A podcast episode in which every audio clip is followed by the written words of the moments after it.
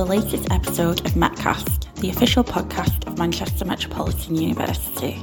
With the new year now in full swing, many of us will be fully focused on improving our health. Whether it's a new exercise regime, giving up smoking, or trying to eat better, when a new year comes round, adopting healthier ways of living becomes a priority for many. But despite the well intentioned January health kicks, we are still battling a national health crisis, with more and more people being diagnosed with obesity, diabetes, and other chronic illnesses year on year. And as we enter 2022 and continue to grapple with the impacts of the COVID 19 pandemic, the state of health in the UK has never been a more significant topic. In this episode, we will be talking to Professor Bill Ollier from the Manchester Metropolitan University Institute of Sport about some of the biggest health challenges we face as a nation. We will also hear some of the recommendations he outlines in his new book, Saving Sick Britain, around what needs to be done to tackle these issues and improve quality of life in the UK. So, Bill, can you tell us about the general state of health in the country at the moment and explain not only why we're facing such big issues, but how the COVID 19 pandemic has had an impact?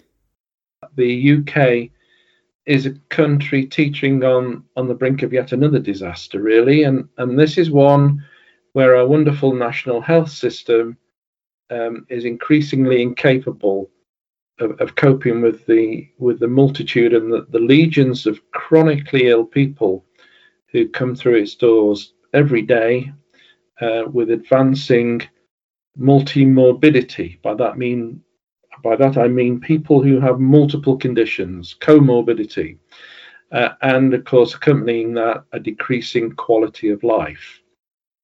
And so the point that struck us really was that um, that although life expectancy has been increasing year on year, although it's plateauing now, uh, and it may even have gone down a little bit now with, with COVID, but although life expectancy has been increasing, the gap between the length of life and the quality of life has not been closing at all.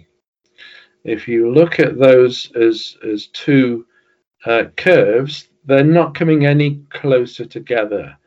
They're staying um, just as far apart. If anything, they're going wider apart.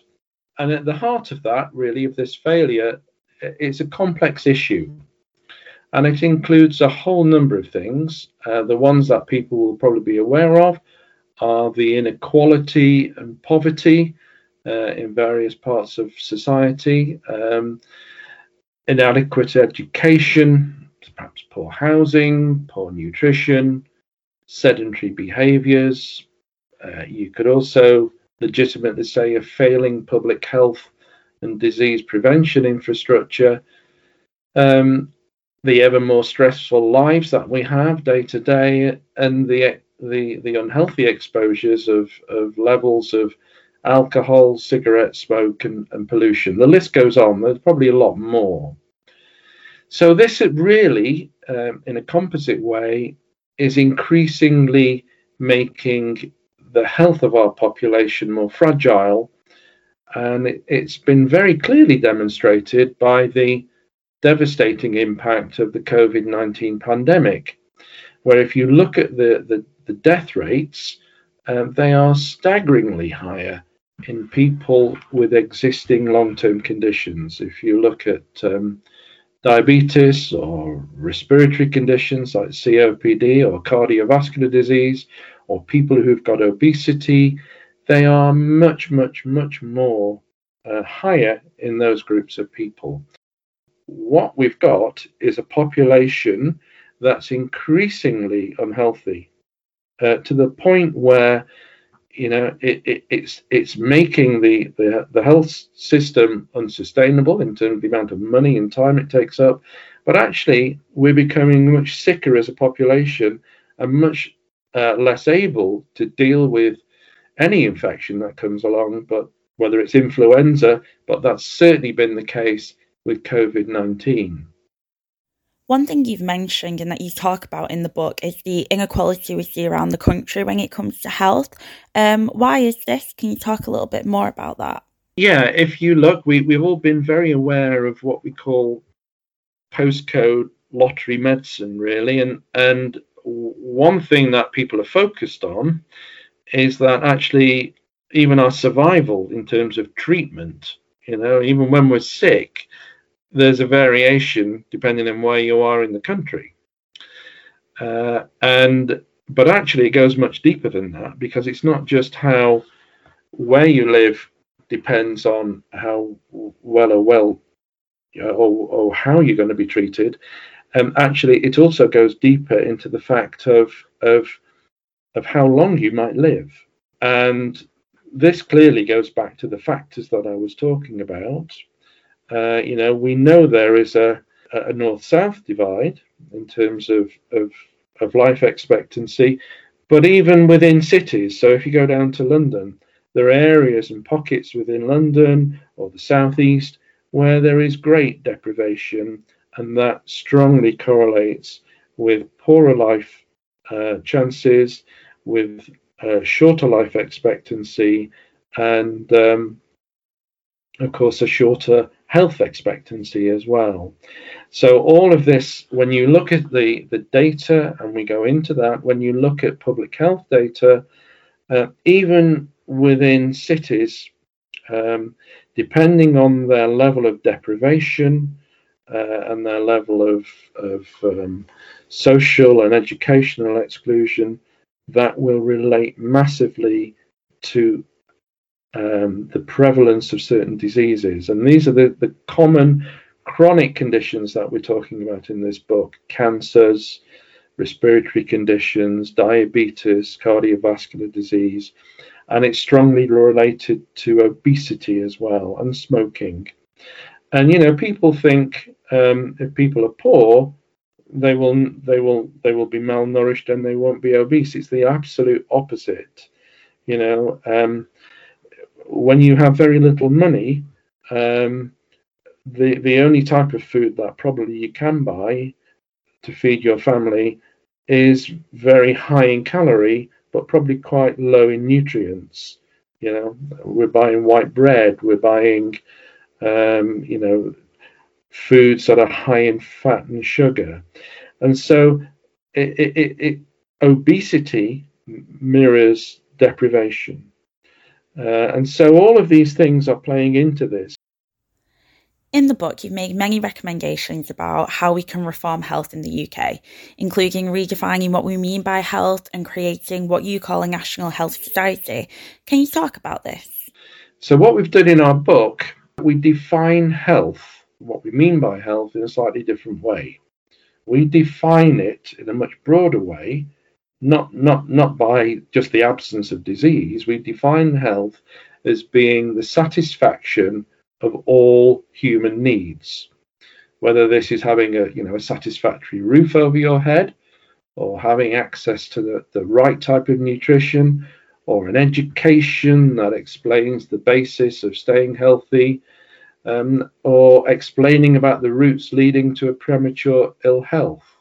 So a fresh look is needed at public health.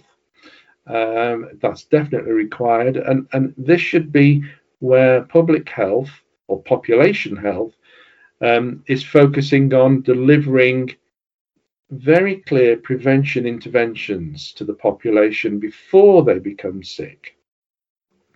At the moment, we only um, really um, interact with any part of the health service, whether it's our GP or hospital um, after the event. You know, it's it's it's when we become sick. It's always a reactive process, not a proactive process. So we think it should become much much more proactive. We should be engaging when we're still healthy to make sure that we get the right advice and the right interventions to keep us healthy. So the second point that we make is to say that the focus of staying well and disease prevention should be at the center of every aspect of life. Um, this should be at an institutional level um, with the government and the way that society is organized.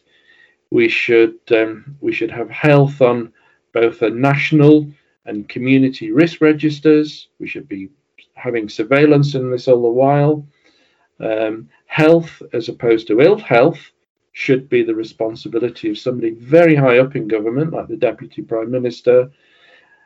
And whether it's the Treasury or the Business Secretary or the Energy or the Industrial Strategy or Transport or Urban Planning, anything, education curriculum, delivery of social care and welfare, housing, recreation, it all needs to, to have health on its agenda.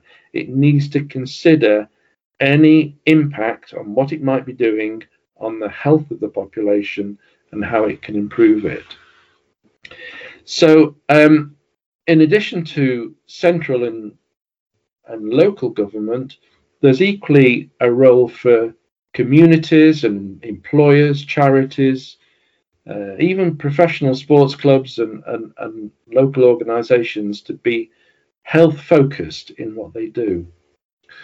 Uh, and lastly, I think we, we in our book we make the case for embracing new technological advances, uh, whether they offer the potential for measuring and understanding our health better or taking advantage of longitudinal health records and biological sample screening for factors that inform, inform us how unhealthy we are or how we might become unwell. So those pillars really underpin uh, a country increasingly focused on staying well. Um, and so that's why we say in the end that we all need a national health society Thank you for listening to the latest episode of Metcast, the official podcast from Manchester Metropolitan University. Your feedback is always welcome, as the much needed reviews and ratings on iTunes. So if you have a moment, please head there and let us know what you think. You can also subscribe to the podcast on your preferred podcast platform. To hear more from Bill and co author Martin Yuille, you can pick up your copy of Saving Sick Britain from Amazon now.